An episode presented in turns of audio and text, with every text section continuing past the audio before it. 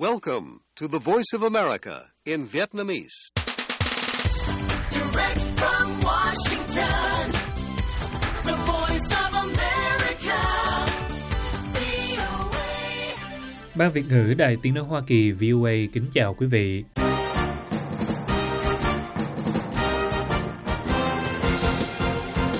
Chúng tôi xin mở đầu chương trình thời sự quốc tế sáng thứ Sáu ngày 1 tháng 3 năm 2024 ở Việt Nam với phần lực thuật các tin đáng chú ý. Tổng thống Nga Putin cảnh báo phương Tây về nguy cơ chiến tranh hạt nhân. Ngoài ra, những tin tức khác đáng chú ý bao gồm tướng hàng đầu của Ukraine nói đã đẩy lùi được các cuộc tấn công của Nga, nhưng tình hình vẫn khó khăn. Bắc Kinh kêu gọi Nga, Trung nên tăng cường phối hợp ở châu Á-Thái Bình Dương. Tối cao pháp viện Mỹ xem xét việc cựu Tổng thống Donald Trump đòi miễn trừ hình sự trong vụ án về bầu cử năm 2020.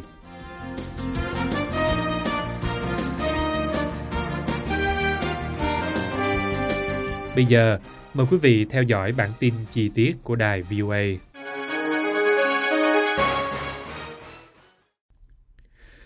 Tổng thống Vladimir Putin hôm 29 tháng 2 cảnh báo các nước phương Tây rằng thực sự có nguy cơ xảy ra chiến tranh hạt nhân nếu họ gửi quân tới chiến đấu ở Ukraine, và ông nói rằng Moscow có vũ khí để tấn công các mục tiêu ở phương Tây.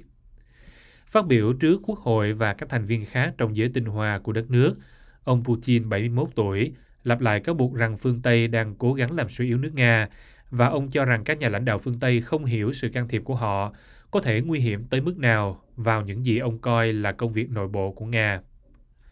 Ông mở đầu lời cảnh báo của mình bằng cách đề cập cụ thể đến một ý tưởng do Tổng thống Pháp Emmanuel Macron đưa ra hôm 26 tháng 2 về việc các thành viên châu Âu của NATO gửi bộ binh tới Ukraine, một đề xuất đã nhanh chóng bị Mỹ, Đức, Anh và các nước khác bác bỏ. Các quốc gia phương Tây phải nhận ra rằng chúng ta cũng có vũ khí có thể tấn công các mục tiêu trên lãnh thổ của họ. Tất cả điều này thực sự đe dọa một cuộc xung đột với việc sử dụng vũ khí hạt nhân và sự hủy diệt nền văn minh. Họ không hiểu điều đó sao? Ông Putin nói. Ông Putin ca ngợi điều mà ông nói là kho vũ khí hạt nhân đã được hiện đại hóa toàn diện của Nga, lớn nhất thế giới.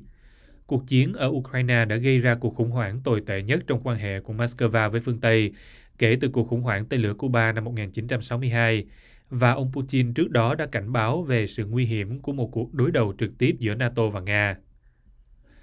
Ông Putin, nhà lãnh đạo tối cao của Nga trong hơn hai thập niên, gợi ý rằng các chính trị gia phương Tây nhớ lại số phận của những người như Adolf Hitler của Đức và Napoleon Bonaparte của Pháp, những người đã xâm lược đất nước của ông không thành công trong quá khứ. Nhưng bây giờ hậu quả sẽ bi thảm hơn nhiều, ông Putin nói. Họ nghĩ chiến tranh là một bộ phim hoạt hình. Lực lượng Ukraine đã đẩy lùi quân đội Nga khỏi làng Orlivka ở phía tây Avdiivka, nhưng tình hình ở mặt trận phía đông vẫn khó khăn. Tư lệnh quân đội Ukraine Oleksandr sursky cho biết hôm 29 tháng 2. Orlivka cách Latoshkine chưa đầy 2 km về phía tây bắc, nơi đã bị lực lượng Nga chiếm hồi tuần trước. Ukraine cho biết các lực lượng Nga tuần trước đã chiếm được thành phố chiến lược Avdiivka ở miền đông Ukraine sau một cuộc tấn công kéo dài nhiều tháng và đang tấn công một số khu vực khác dọc chiến tuyến. Quân đội Ukraine tuần này nói rằng họ đã rút lui khỏi hai ngôi làng nữa gần Avdiivka, mất thêm lãnh thổ do sự hỗ trợ từ các đồng minh phương Tây không còn nhiều. Kẻ thù tiếp tục các hoạt động tấn công tích cực ở nhiều khu vực của tiền tuyến. Tình hình đặc biệt căng thẳng ở khu vực Avdiivka và Zaporizhia, Ông Sersky cho biết trên ứng dụng nhắn tin Telegram. Vị tư lệnh này nói rằng các đơn vị tấn công của Nga đang cố gắng xuyên thủng phòng thủ của Ukraine và chiếm các khu định cư Tomenke, Orlivka, Semenivka, Berdichi và Krasnohovkrivka. Ông Sersky, người đã đến thăm quân đội ở mặt trận phía đông, cho biết một số chỉ huy đã bộc lộ những thiếu sót nhất định trong nhận thức và đánh giá tình hình về kẻ thù của họ và rằng điều này ảnh hưởng trực tiếp đến tính bền vững của phòng thủ ở một số khu vực.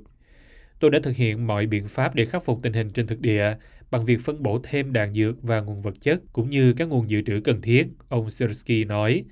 Quân đội Ukraine và Tổng thống Volodymyr Zelensky nhiều lần cho rằng quân đội đang thiếu trang thiết bị quân sự và đạn dược cần thiết để đẩy lùi các cuộc tấn công của Nga do thiếu viện trợ quân sự từ các đồng minh phương Tây. Ông Sersky hôm 29 tháng 2 cũng cho biết quân đội Ukraine đã bắn hạ thêm 3 máy bay ném bom Su-34 của Nga. Đây là những thành công mới nhất trước lực lượng không quân Moscow mà họ báo cáo.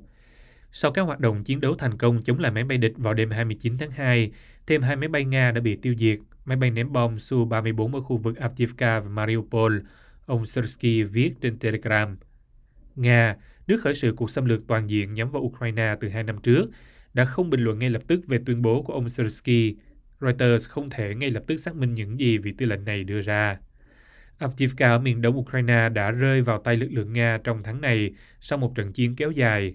Nga nắm quyền kiểm soát hoàn toàn thành phố cảng Mariupol ở phía đông Ukraine vào tháng 5 năm 2022. Quân đội Ukraine tuần trước cho biết Nga đã mất 6 máy bay chiến đấu trong 3 ngày.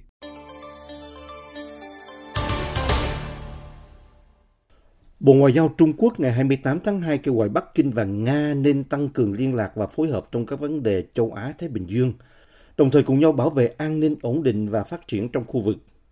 Thứ trưởng Ngoại giao Trung Quốc Tôn Vệ Đông, người đã có mặt tại Moscow hôm 26 và 27 tháng 2 để đàm phán về quan hệ song phương, thúc giục Trung Quốc và Nga nên đóng vai trò tốt hơn như một trụ cột cho sự ổn định trong hoàn cảnh đang thay đổi của thế kỷ.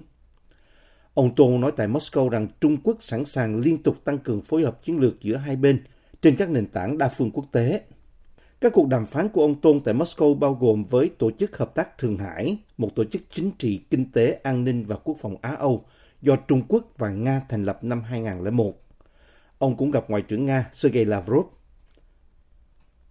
Cả Trung Quốc và Nga đều trao đổi quan điểm về cuộc khủng hoảng Ukraine và tình hình trên bán đảo Triều Tiên – bên cạnh các vấn đề quốc tế và khu vực khác, nhưng tuyên bố của Bộ không nêu chi tiết về các cuộc thảo luận. Ông Tôn nói Trung Quốc ủng hộ Nga đảm nhận chức chủ tịch BRICS trong năm nay. Nga đảm nhận chức chủ tịch khối này vào năm 2024 theo yêu cầu của Brazil và dự kiến tổ chức hội nghị thượng đỉnh BRICS tại thành phố Kazan vào tháng 10 năm nay. Khối BRICS bao gồm các quốc gia đang phát triển Trung Quốc, Brazil, Nga, Ấn Độ và Nam Phi – trong một thông tin khác liên quan tới Trung Quốc, Tổng thống Philippines Ferdinand Marcos Jr. ngày 28 tháng 2 tuyên bố sự hiện diện của Hải quân Trung Quốc ở Biển Đông là đáng lo ngại, nhưng sẽ không ngăn cản Manila bảo vệ lãnh thổ hàng hải và bảo vệ ngư dân của mình. Lực lượng tuần duyên Philippines đã phát hiện sự hiện diện của các tàu hải quân Trung Quốc trong một nhiệm vụ tuần tra của tàu Cục Nghề Cá và Nguồn lợi Thủy sản tại bãi cảng Scarborough đang tranh chấp gây gắt ở Biển Đông vào tuần trước. Tàu của Philippines mà lực lượng tuần duyên Philippines cho rằng đã bị tàu tuần duyên Trung Quốc theo dõi và chặn lại, cũng đã phân phối nhiên liệu cho ngư dân Philippines trong khu vực. Chúng tôi tiếp tục hỗ trợ tất cả ngư dân của chúng tôi, những ngư dân kiếm sống từ các ngư trường này và chúng tôi sẽ tiếp tục giúp đỡ họ bất chấp những nỗ lực ngăn chặn, theo dõi, ông Marcos nhấn mạnh. Hôm thứ Tư 28 tháng 2, Tối cao Pháp viện Hoa Kỳ đồng ý sẽ ra phán quyết về đơn của ông Donald Trump đòi được hưởng quyền miễn trừ truy tố về việc ông đã cố gắng lật ngược thất bại trong cuộc bầu cử năm 2020. Động thái của Tối cao Pháp viện được xem là một thuận lợi cho ông giữa lúc ông cố trì hoãn các cuộc truy tố hình sự, trong khi tranh cử để giành lại chức tổng thống. Các thẩm phán tối cao Pháp viện tạm dừng vụ án hình sự đang được công tố viên đặc biệt Jack Smith tiến hành, và họ sẽ xem xét lại quyết định của tòa án cấp thấp hơn từng bác bỏ việc ông Trump đòi được miễn trừ truy tố. Với lý do ông là tổng thống khi ông thực hiện các hành động nhằm đảo ngược chiến thắng trong bầu cử của tổng thống Joe Biden. Tối cao pháp viện ấn định rằng phần tranh luận bằng miệng sẽ diễn ra trong tuần lễ bắt đầu vào ngày 22 tháng 4 về một vấn đề duy nhất, liệu một cựu tổng thống có hay không được hưởng quyền miễn trừ của tổng thống khỏi bị truy tố hình sự đối với hành vi được cho là liên quan đến các hoạt động công vụ trong nhiệm kỳ nắm quyền của ông ấy? Và nếu có thì được miễn trừ đến mức nào. Ông Trump, cựu tổng thống Mỹ đầu tiên bị truy tố hình sự, hiện đang dẫn đầu trong cuộc đua bên đảng Cộng hòa để trở thành ứng cử viên chính thức, sẽ đối đầu với ông Biden của đảng Dân Chủ trong cuộc bầu cử vào ngày 5 tháng 11 ở Mỹ. Vụ án nêu trên một lần nữa đưa tòa án hàng đầu của Mỹ vào cuộc đấu bầu cử. Tố cao pháp viện có các thẩm phán theo đường lối bảo thủ nắm thế đa số với tỷ lệ 6-3, bao gồm 3 thẩm phán do ông Trump bổ nhiệm Tòa án này cũng sắp đưa ra phán quyết về việc có hay không bác bỏ một phán quyết tư pháp cấm đưa tên ông Trump vào lá phiếu của cuộc bầu cử sơ bộ bên đảng Cộng hòa ở bang Colorado dựa trên một điều khoản hiến pháp về hành vi phản loạn.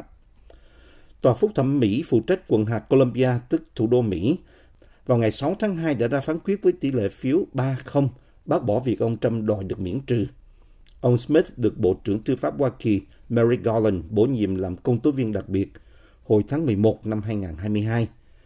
Vào tháng 8 năm 2023, ông Smith truy tố ông Trump với 4 tội danh hình sự cấp liên bang trong vụ án về đảo ngược bầu cử. Ngày xét xử dự kiến là 4 tháng 3 đã bị hoãn lại do ông Trump khăng khăng đòi được miễn trừ và tòa chưa ấn định ngày xét xử mới. Ông Trump còn phải đối mặt với 3 vụ án hình sự nữa, bao gồm một phiên tòa xét xử tại tòa án bang New York về khoản tiền trả cho một ngôi sao khiêu dâm sẽ bắt đầu vào ngày 25 tháng 3. Ông Trump không nhận tội trong tất cả các vụ án đó và cố mô tả rằng chúng có động cơ chính trị. Trong một bài đăng trên nền tảng mạng xã hội của mình, ông Trump ca ngợi quyết định mới đây của tối cao pháp viện về việc sẽ phán xét về yêu cầu được miễn trừ của ông. Ông Trump viết, nếu không có quyền miễn trừ của Tổng thống, một Tổng thống sẽ không thể hoạt động bình thường hoặc đưa ra quyết định vì lợi ích tốt nhất của Hợp Trung Quốc Hoa Kỳ. Các Tổng thống sẽ luôn lo ngại, thậm chí tê liệt trước viễn cảnh bị truy tố và bị trả thù sai trái sau khi họ rời chức vụ. Điều này thực sự có thể dẫn đến việc một Tổng thống bị bắt bí, bị chèn ép. Podcast Thời sự quốc tế của Đài Tiếng Nói Hoa Kỳ VOA cập nhật tin tức thời sự quốc tế mới nhất mỗi ngày, các chuyên mục đặc biệt về Việt Nam và thế giới, các bài phỏng vấn, tường trình, bình luận và phóng sự của phóng viên và cộng tác viên đài VOA về các vấn đề liên quan đến Việt Nam và quốc tế. Mời quý thính giả đăng ký podcast Thời sự quốc tế VOA trên các ứng dụng Spotify, Google Podcast, Apple Podcast hay trên bất cứ ứng dụng phổ biến nào để nghe podcast Thời sự quốc tế VOA mới mỗi ngày.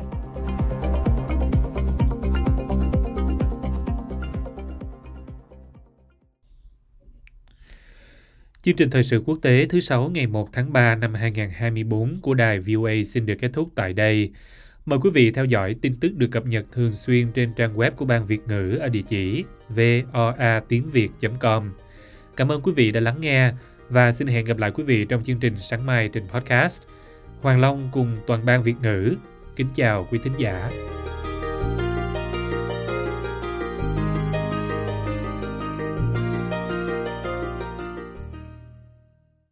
This program has come to you from the Voice of America, Washington.